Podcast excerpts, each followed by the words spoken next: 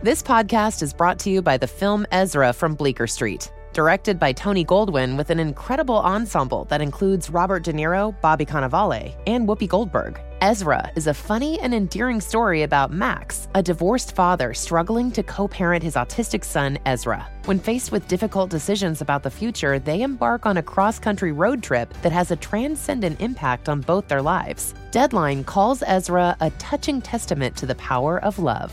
In theaters May 31st. Pampers Cruisers 360 is the must-have diaper to help keep your baby from taking it right off, which, if you've experienced this, can lead to complete chaos. With its 360-degree stretchy waistband that moves with your baby for a comfortable fit, your active baby can move freely. Think of it as baby yoga pants. Cruisers 360 offers a gap-free fit and has a blowout barrier at the back of the diaper to help stop any unwanted disasters. The best part? That stretchy waistband makes it so easy to change your wiggly baby, who is always on the move and can't be stopped. Just rip the sides to remove and roll it up with the disposal tape on the back. Voila! Pampers Cruisers are available in sizes 3 to 7 and now feature fun new prints. Pair with new Pampers Free and Gentle wipes made from 100% plant-based cloth that grips the mess without fear of tearing. With Free and Gentle, mess meets its match. For trusted protection, trust Pampers, the #1 pediatrician recommended brand. This podcast is sponsored by Cloud Optimizer. As a business owner or IT manager, are your cloud investment costs going up and you don't know why? It's time for Cloud Optimizer. As you migrate your business to the cloud, what you're spending and why you're spending it can get a little hazy. But Cloud Optimizer clears up the mystery and puts the cloud to work for you. Cloud Optimizer starts by analyzing usage patterns, right-sizing resources, leveraging discounts you may not be aware of, implementing automation, and much more. And by reducing unnecessary expenses and maximizing performance, Cloud Optimizer guarantees you a savings of 5 times what you spend for their service. As you utilize cloud-based services more and more, you don't have to lose sight or control of your spend. You can stay agile, streamline your costs, and optimize your performance, plus save significant money with Cloud Optimizer. Make the cloud work for you with Cloud Optimizer. Get a free assessment and find out how much you can save by going to cloudoptimizer.com. Go to cloudoptimizer.com for your free assessment. That's cloudoptimizer.com. Hi, this is Laura Vanderkam. I'm a mother of 5, an author, journalist, and speaker. And this is Sarah Hart Unger. I'm a mother of 3, a practicing physician, and blogger on the side. We are 2 working parents who love our careers and our families. Welcome to Best of Both Worlds. Here we talk about how real women manage work, family, and time for fun. From figuring out childcare to mapping out long-term career goals, we want you to get the most out of life. Welcome to Best of Both Worlds. This is Laura. This is episode 256, which is first airing in late June of 2022. We are going to be interviewing Jenny Eversole and Rebecca Kirkwood from Style Space, which is a virtual styling company. They can help you figure out makeup, accessories, various other things. That's what we did. We both did sessions with them. I learned about makeup with Rebecca. Sarah did accessories. So we'll be really excited to talk with them and get some great tips about how everyone can indulge in these fun things. Because Sarah, you love these sort of superficial episode topics, right? I do enjoy them. I enjoy listening to them when other podcasts have these kinds of things as topics, and I enjoy creating them and the feedback we get from our listeners. I always, kind of have this self-conscious feeling like, oh, is this too frivolous of a topic? Like it's not serious enough. But honestly, I think it's something that can be enjoyable to some people. It is to me. I feel like I like having some control over how I put myself out in the world. And part of that is choosing how to dress and maybe which kind of makeup. And I guess I don't see any downside in that. Although I think it's also totally fine if you don't enjoy those things to completely forego them. So you do you. Yeah. It's funny. I've been thinking about this with our longtime listeners know I am doing this Shakespeare reading project this year. I'm reading through all the works of Shakespeare. And last month I read through all his sonnets. And if anyone has had to read his sonnets in your college English class or what have you, you know that he has a real bee in his bonnet about cosmetics for unknown reasons. I mean, this is a man who made his living in the theater where there was all sorts of falseness in how one portrays oneself. But that was his particular bugaboo with some of these sonnets, complaining about how people had painted themselves and such. You know, I've never been a big makeup person. It's been interesting. I've pondered it because I feel like, well, I can learn other skills. Like I just didn't bother to ever sort of figure out makeup. Just kind of bought what's at the drugstore, what I think would work, which, you know, probably similarly with clothes. It's never been an area that I've cared that much about, but I know that there's definitely something to be said for how you present yourself to the world. And certainly looking nice allows other people to maybe interact with you a little bit differently than they might have. And I've become certainly more aware of that getting older. It's a little bit harder to be effortlessly beautiful. Yes. As you get older. The age thing definitely comes into play, because I was thinking about this and I really didn't consistently wear makeup until my late 30s. And I remember when I was coming back to work after having Genevieve, I was like, I need something just because I just didn't feel, you know, you have that postpartum feeling. You just don't feel like yourself, or you just don't necessarily feel that attractive. And so my treat to myself was to go to the Nordstrom Beauty Counter and just let somebody like have at it with me. And I ended up with not a bunch, but several products from a couple of brands. And then I've just kind of kept that look ever since. And now it does feel a little bit weird to leave the house without at least some tinted moisturizer, sunscreen type product, and mascara at the very minimum. And I do think there's a little age-relatedness to that, because I don't think I felt particularly unadorned or barefaced when I was 30, but hey, I was 30. Although the key thing still is that it needs to be a very short regimen. I'm not going to spend a ton of time on it. And it's always one of the things that sort of has annoyed me. Like whenever I do television or something that's filmed and you have to do makeup and it takes like 30 minutes to get it on. I mean, I get it. I know that they have to do a lot of it for the camera lights and stuff, but it's like, oh my God, you're just sitting in this chair for 30 minutes. I think makeup is one of those 80-20 things. Like 20% of the work gets you 80% of the way there. Or in my case, maybe like 10%. I think doing something is so much better, at least for me, than doing nothing. I know it's not the 100% I could get by sitting in a chair with a makeup artist for 30 minutes or something like that. But like, it's not like it's 10% of as good. It's actually closer to the optimal than you would think. No, that's true. And certainly television, I mean, I've always laughed about it. Like if I've been on a morning show and had my makeup done and then I have to take the train back to Philly or something after it, I'm looking like I was just out, it's as bad as Shakespeare probably thought it was. The amount of makeup all over my face being on the train at like 10 in the morning. So I've had a few particular moments of that. How about clothing? You did this session on accessories, which, what do we mean by accessories, by the way? I will say we got a little bit more into basics related to clothing as well. I didn't want to focus on clothing specifically because I had actually already worked with Lonnie Inlander from Real Life Style, who's like a, private stylist who works with clients on like kind of a more one-on-one way. And I didn't need as much help in that department, but accessories is where I have definitely I need help. I don't have good jewelry, or I don't know. I always feel like I'm missing like one piece or something like that. And the person I worked with was amazing. She was she had a lot of like generalities to share. Like, okay, when you're petite, like choose this over this, or like think about this color family and that kind of thing. So it wasn't necessarily focusing on like wear this exact kind of necklace, although we did get into some of that. But the kind of more general concept stuff was really, really helpful and fun. Yeah. I've done some clothes styling stuff. I wrote about it in 168 hours. I definitely recommend if you are ever aiming to spend a larger amount of money on clothes for some reason. Maybe it's, either your body shape has changed for some reason, or you're starting a different sort of job, or moved to an entirely different climate, or whatever it is that might necessitate a wardrobe refresh. It's just going to be more efficient to have somebody tell you the right stuff to buy, as opposed to, you not knowing, for instance, and maybe spending money on things that you don't really wind up wearing. Yeah. I mean, in my experience, not just more efficient, but I have to say that expertise means that most of the pieces that I worked with Lonnie are things that like are really, really lasting, like that I will likely keep for years and years and years. And I don't necessarily have such good luck on my own.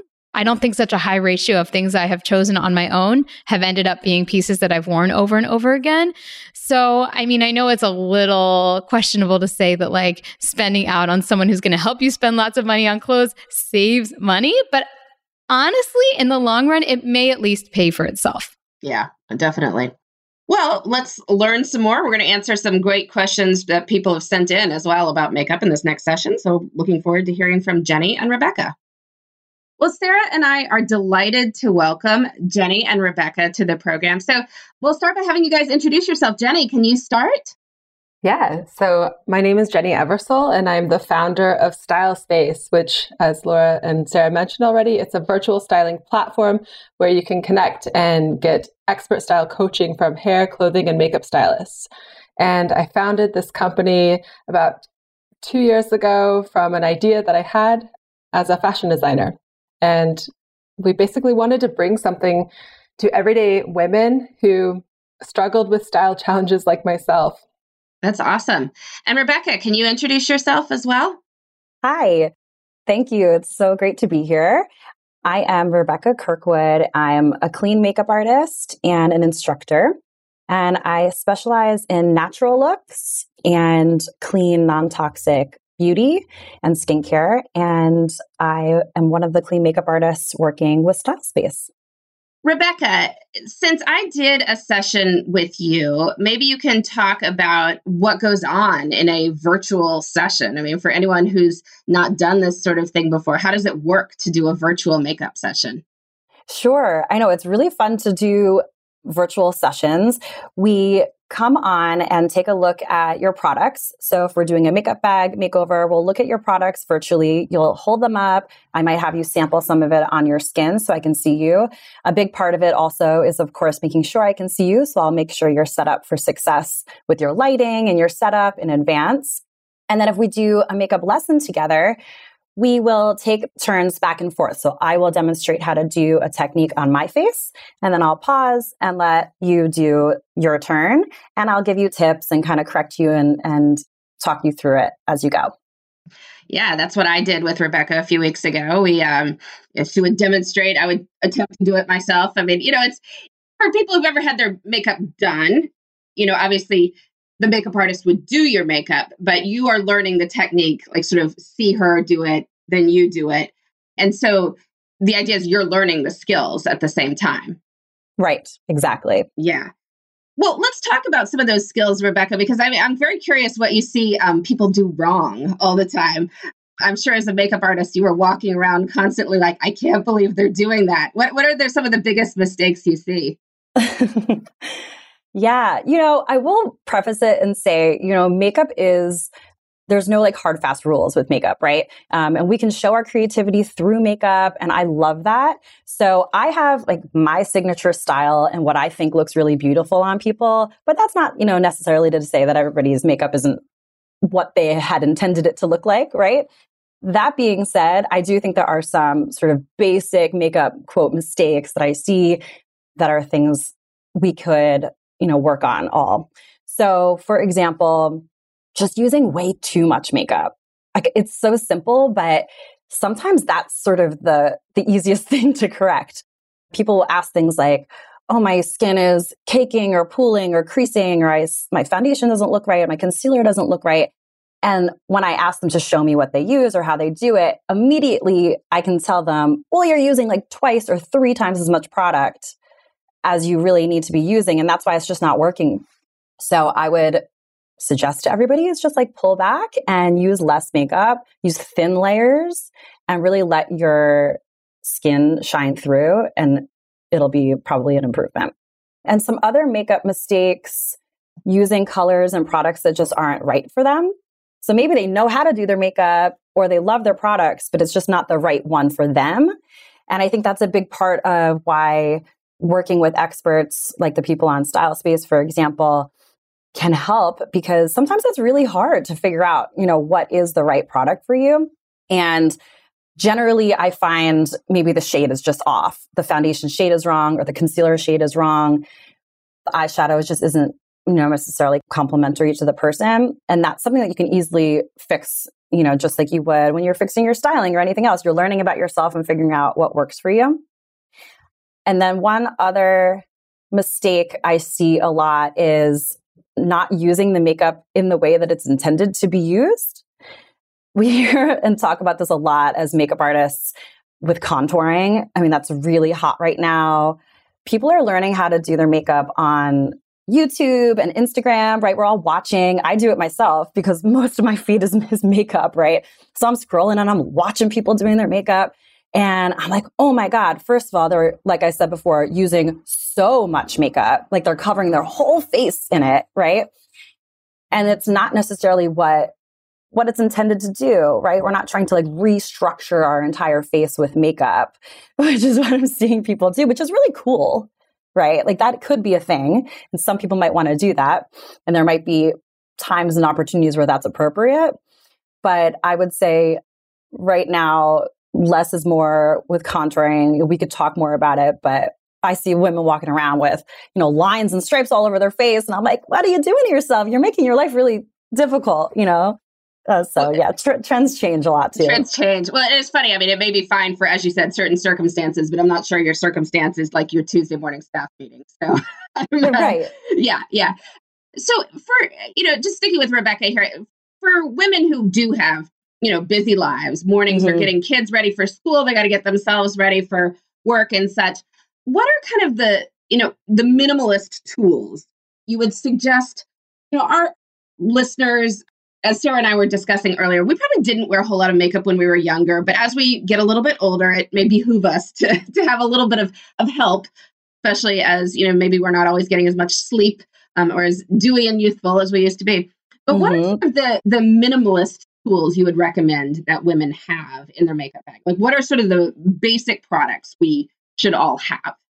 Yeah, that's a great question. So I think there are some basics that every person can have, and then you can add to it, you know, depending on what you have going on. But I would start with your complexion. So maybe one complexion product, like a tinted moisturizer or a tinted facial oil or a foundation, you know, depending on what sort of look you want, how much coverage you want. So that would be one. And for some people, that could just be their concealer, you know, so it doesn't have, you don't have to necessarily have like a whole lot of face coverage.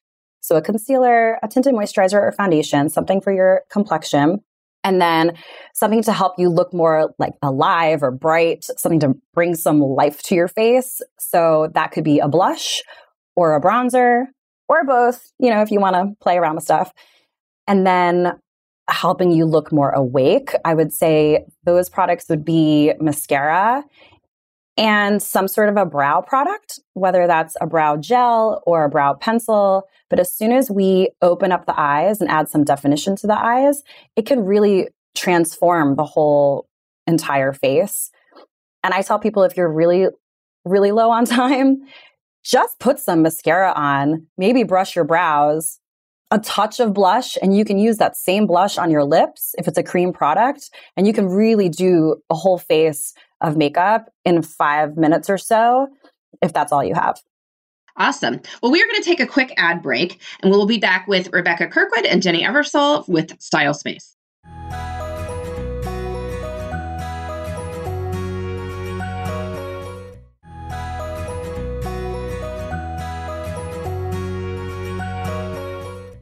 So we are back talking with Rebecca Kirkwood and Jenny Eversole from Style Space, which is a virtual styling service. Sarah and I both did sessions with them, learning about various things. We're starting with Rebecca right now, just talking about makeup. That's what I did with her. And I find it interesting that you just said, you know, you want to look awake. You put on mascara and a brow thing, because I think a lot of us, when we think, oh, well, I look asleep because I have dark circles under my eyes, the first thing we think about is I should like cake on like the foundation under my eyes. So maybe you need to repeat that for the folks listening here. How do you really look awake, getting sort of not getting rid of, but or at least taking attention away from circles under the eyes? Yeah, absolutely. I do think a big part of makeup and why it's so great is that it can distract people, you know, and you have control over what you want people to look at. So especially for women over 40, I say, don't worry about piling on a lot of coverage necessarily, although I do think a little bit of a concealer under the eye goes a long way. But if you put some black mascara on and put a little definition on your brow, your eye area gets lifted. People are looking at you in the eyes when they're talking to you. You know, when you're meeting somebody on the street or at work, that's what they're looking at. They're not looking at your dark circles. They're, you know, looking at the definition around your eye. Really similar to if you have like a really nice photo or picture, putting a black frame around that, all of a sudden makes the picture look so much better, right? I have a makeup related question. Obviously, there are all different skin tones and skin types and all those kinds of things, but you definitely do some specific product racks. I know you had fun doing that with Laura and she had fun shopping. Do you have any magical products out there that you feel like benefit like 95% of the people who try them? Like some wonders that tend to kind of work for everyone in building that streamlined routine? Yeah, there are some great products out there. I think having a multi-use product is something that everybody can have and make use out of. So for example, that could be something like a multi-stick by Ilia. They make a really great cream product. It can be used on the cheeks, it can be used on the eyes, it can be used on the lips. So I love that because you can even toss it in your bag and literally do your makeup in the car if you have to, or when you're traveling, which is really awesome. Another brand, Beautycounter, makes a really lovely cream blush that comes in a little compact, which is really great for travel, and it has a mirror built into it. So I think that that's really handy because we're not often traveling or, you know, going to work with a mirror. And then Kosas makes some really lovely brow products, both a brow pencil and a brow gel that are really universal. The brow gel can be invisible, like a shade that's clear. So you don't even have to worry about color matching. You can just brush your brows similar to as if you were, you know, putting hairspray in your hair. You don't have to worry about the shade. You're just putting the brows in its place and making your face look a little bit more defined. Yes, I will say that I had no idea that that was a thing, that you could sort of put stuff on your brows, or should, I guess, for that matter. I mean, I've seen some people do brows really badly over the years. Like, you know, it looks like, you know, you were light coloring and you have like a huge dark streak across your face and your eyebrows. And so I sort of assumed that that was what the products were. But it turns out, no, that's not. Yep. You can do it differently. Yeah. And I think we also had a question from listeners about, you mentioned as we get older, we might want to have a little bit of foundation on, a little bit of coverage. Way to think about finding one that matches. Because of course, you know, people have a million different skin tones and there are a lot of different products out there, and thankfully more than there used to be. I mean, it used to be like you were white or you weren't, but you know, but now there's a lot more, which is great, but it also makes it even sort of more challenging to figure out what's the right match. So how should we think about that? Yeah, this is actually finding foundation and matching concealer is probably one of the hardest things for my clients that I work with.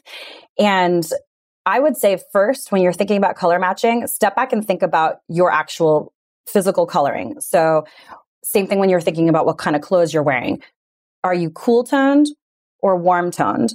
Most people fall into one of those categories, or they're in between, like a neutral. So for example, if you know you burn really easily, or you're fairly fair, you look really good in silver and light, like cool tones, blues and things like that. We used to talk about coloring like back in the like 80s and 90s, like what season you are, like if you're a winter. Okay, so that might be somebody who's cool toned. And if you're warm or golden, you might tan more easily. You might look really nice in gold, or more like jewel tones, things like that. So you can sort of start there and get a sense of like, you have to have sort of an inner conversation with yourself. Like, what kind of skin tone do I have?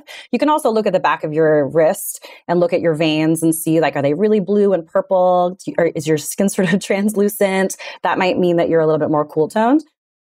I would say a lot of people fall in that neutral spot. Okay. So once you sort of decide what your coloring is, if you go to the websites of the brands that you're shopping from, there are tools now. They make it so easy, like color matching tools, which did not exist before. I almost think it's easier to color match online than it is in person these days. When you're shopping in, like in a store, it could be kind of endless, you know, options. But online, they'll break it down. Are you fair? Are you light? Are you medium? Are you tan? Are you dark? Are you deep? And you can figure out by looking at the models, okay, I have a sort of a sense of where I fall in that spectrum. And then you look at the descriptions. Are you a medium cool? Are you medium warm? You know, this is where you sort of decide at that point where you fall in the spectrum. It's not a perfect science, but that's where I usually start. And then if you are shopping in person, if you're at a store, find the category of shade that you're in. Are you light? Are you medium? Are you tan? Are you dark? And then pick the three shades that look closest to what you think it is. And then you do a swipe down your cheek and down your neck a little bit. Try and find some natural light if there's a window in the store, if possible. And just do like little stripes down your neck. And ideally, it will just blend and almost disappear into your neck. And that's what we're looking for when we want a color match. Excellent advice. Or you could just get Rebecca to tell you. That's your other option too. Yeah. So yes. Jenny, I would love to turn with you a little bit here. You could talk about like, what are the occasions that somebody should seek out a stylist? Like when would you recommend that somebody look into hiring a stylist, or like, what do people tend to come to you guys for? Yeah. So people come to us for any and all occasions, whether it's like your everyday, you're just trying to curate your wardrobe or your makeup bag or your hair product selection, because majority of people in America, so it's the 80-20 rule, and you wear 20% of your things 80% of the time. And so it creates a lot of stress and just overwhelm every morning when you could just simplify your life and get everything in your closet, everything in your makeup bag that you love. So it could be for every day, it could be for a special occasion, it could be for you're starting a new chapter in your life. You've had transitions in your body. I know that we hear this a lot, COVID 10, you've either lost or gained 10, and people use this as an opportunity to revamp their style. If you're looking for a new work wardrobe, a lot of people have shifted their working styles from working from home to maybe a hybrid schedule. So this is a really great tool to help that. And just similar to the way that you would work with a mechanic or a plumber, you're wearing clothing every single day. You're wearing products on your skin and in your hair. And having an expert guide that process can save you a lot of time, effort, and money. Do you find a lot of people signing up for services like around certain milestone birthdays, for example? Yeah, definitely. Like Mother's Day, we had a lot of bookings for their mothers, and yeah, birthdays, for example, or starting a new job and they want to celebrate that milestone and that achievement in their career. Yeah. No, I thought it was definitely an interesting experience. I mean, just... It's funny, I wear some makeup for like years, but I haven't really thought about much how to do it. And there are like those little things about like, well, what makes you look awake? You know, the brows and the mascara versus the stuff under the eyes necessarily that you probably aren't necessarily thinking about. So yeah, well, it's definitely good. Yeah, I find that like these stylists that they've been in the industry for decades and they have so much experience and wisdom to share with you that like this is not our job to know these things every single day. It's their job, and they can prepare the way for you so you don't have to spend all that time endlessly scrolling through YouTube and Instagram, though it's fun. But that content is meant for a mass audience and to meet your individual needs. Like, how do you know if you have hooded eyes, for example, unless someone told you that? And there's a lot of you don't know what you don't know until you work with a stylist. And yeah, you can get amazing results with minimal effort and time. Awesome. Although, speaking of the whole Instagram and YouTube thing, I wonder if either of you have recommendations. We had this question from listeners, videos, people to follow whose content is aimed at adult women who are leading the Tuesday staff meeting, as opposed to wishing to look like, you know, somebody on the Keeping Up with the Kardashians or whatever. Are there any content producers that you guys really like and would recommend? I think Kai Washington is a makeup artist. She is a makeup artist with me in a clean beauty artist program. She is incredible, uses clean products, and it's all very natural looking, but she's a little bit more like on the glam side too, which I think is fun. And then Kristen Arnett is also a celebrity makeup artist, very natural looking. You're not going to get major crazy, contouring sort of looks. And also Katie Denno, which is a celebrity makeup artist. She can do some really beautiful work. And I think her recommendations and tips that she posts on Instagram are very accessible for every day. Awesome. We may get some of those names so we can share those in the show notes as well. Really cool. Well, we always end with a love of the week. So these are the things that we are finding really cool. And so Sarah and I can go first if you guys want a moment or two to think about it, although we've gotten some good product recommendations already.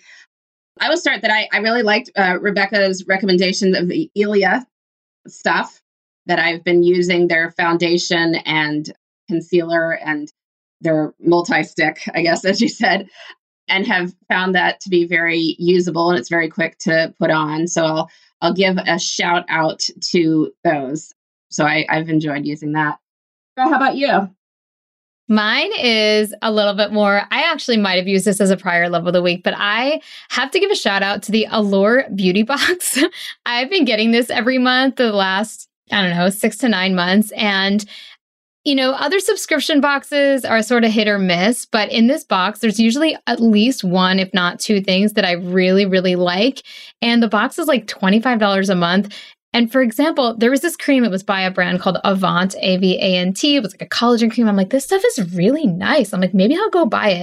And it came in this $25 box. And I'm like, oh, well, I probably won't buy it because it's $120. And that would be a little bit of a, maybe I will, who knows? But what an amazing value that it came in this $25 box. And I guess that's just a testament to how much cosmetics are probably marked up a lot of the time. But you just get some really nice deals. And honestly, the truth is it comes every month and there's usually something else that I really like. So as long as I don't mind bouncing around from brand to brand, I feel like it's a great way to try out a lot of really nice luxury skincare and a few beauty products at a reasonable price. Awesome. Good endorsement there. Rebecca, why don't you start with yours? Sure. So there is one trend on Instagram that's been going around the last few weeks where people place their makeup products on their face at the same time. So they'll put bronzer and blush on and maybe a highlighter on their face all at once, and then you blend it. So I have been playing around with this and it's cool. I think it is a little bit of a time saver since you're only blending once, but it works really well if you're using cream products. So I'm applying my bronzer, a little blush, even a little concealer, and I blend it all and it's great, especially if you have a beauty blender. It's fun. So try it. All right. That's the next tip. And Jenny, how about you? What are you loving this week? I really love the Erborian touch-up pen. It's a concealer pen and you just put it underneath your eyes and it just really puts more life into your eyes and widens them. Wonderful. All right. Well, this has been great talking with you guys. Jenny, can you remind us where we can find you all online and how our listeners could look you guys up? Yeah, stylespace.com is where you can book a styling session in any category from clothing, hair, makeup, and skincare. And you can also download a free ebook to start your 5 steps to achieving your dream style. Awesome. Well, thank you guys so much for joining us. We really appreciate it. Yeah, thanks so much for having me. Thank you so much. All right. Well, that was so much fun. We are back with the question portion of this episode. This question comes from a listener who says she is a full-time working mom with a husband and a 9-year-old daughter. She is in a lead position for a small nonprofit, busy household, also coordinating care for aging parents. Her question initially was about negotiating work from home one day a week or leaving early a couple days a week because she has all the stuff going on with appointments for aging parents and such like this. Now, of course, it sounds a little strange, what? Negotiating to work from home? Isn't that like a 2018 question? I don't think we got that question since 2019 because, of course, huge chunks of our listeners have been working from home some number of days per week during the course of COVID. And it's not so much about negotiating it. Now it seems like a lot of organizations are negotiating to get people back into the office one day a week. It's really an entirely different thing. But it turns out, not where this particular listener works. So She says previously asking for flexibility may have impacted her pay. She believes she was given a smaller raise in some previous junctures because she had taken some flexibility. She's been back in the office full time for a year, and it's been taking its toll, attempting to manage the care of her parents. She wants some more flexibility because she has to be in the place basically 40 hours a week, clocking in, clocking out, even though some of this is definitely sort of the informational work that could be done at home. So she's wondering what she should do. Should she, approach this in a certain way of asking for flexibility, or should she maybe try to find a new position that would offer her the ability to work from home, have a little bit more flexibility? So Sarah, what do you think? Yeah, my thought is that I guess I'm just really disappointed. You've been in this role a really long time, which means that you've probably been giving more than you've been taking from this company, or you wouldn't still be there. And I guess it's just surprising to me that they're not doing more to support your desires for a bit more flexibility at this juncture. And so I do think that probably the way to, prove your value or make them rethink your value is to job search if you can. I'm not saying necessarily to leave, but hey, look around, because you may be surprised that you're able to find some other options that are either mostly remote or incredibly flexibility on how you use that remoteness. And even if you truly don't want to leave your current position, you could use an offer.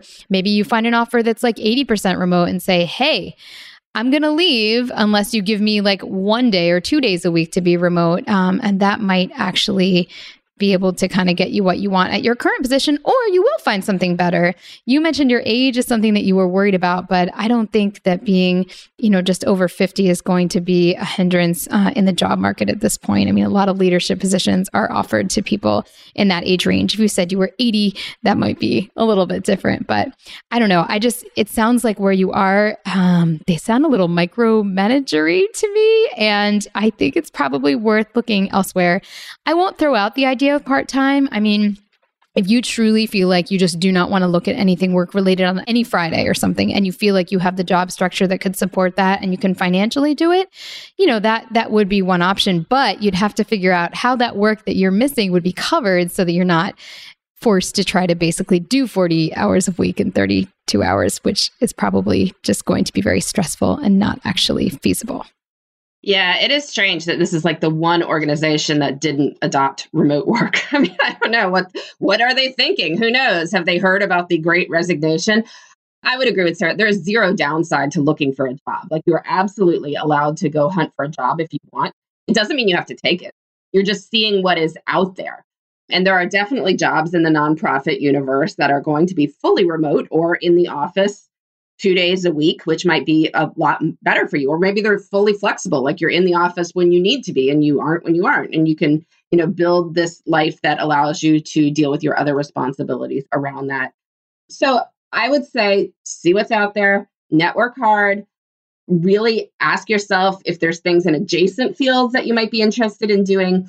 You're not committing yourself to anything. You're just seeing what's out there, seeing who's interested in you. You may wind up offered a wonderful position that you're like, I can't believe I worked for these people for so many years because this was there. It may be that it's pretty similar, but you're just, you can then make a choice. Is it enough better to go, or can I use this as a leverage to get more of what I want out of my current job? I would say, especially as people get older, sometimes there are certain aspects of a job that they have built up and accrued over time. So as you mentioned, you have a lot of vacation time, for instance. You probably have pretty good benefits and things like that. Just make a list of what those are, like what you absolutely need in that. And if you definitely want at least, 20 vacation days per year, like, go into your negotiations for a new job with that in mind. And, you might be able to get it. I mean, who knows? Like, I think it's just, we're not like, we have to know what we're comparing this current job to. And it's possible that there's nothing out there that's as good, but I feel like that's highly unlikely. There's probably something out there that's pretty similar that you could be doing, and that might be a little bit more appreciative of your time and expertise. Agree. Awesome. Well, you'll have to follow up and let us know. Let us know what you do. All right. Well, this has been Best of Both Worlds. We've been talking all things style, makeup, accessories, etc. We will be back next week with more on making work and life fit together. Thanks for listening. You can find me, Sarah, at theshoebox.com. or at @the_shoebox on Instagram. And you can find me, Laura, at lauravanderkam.com. This has been the Best of Both Worlds podcast. Please join us next time for more on making work and life work together.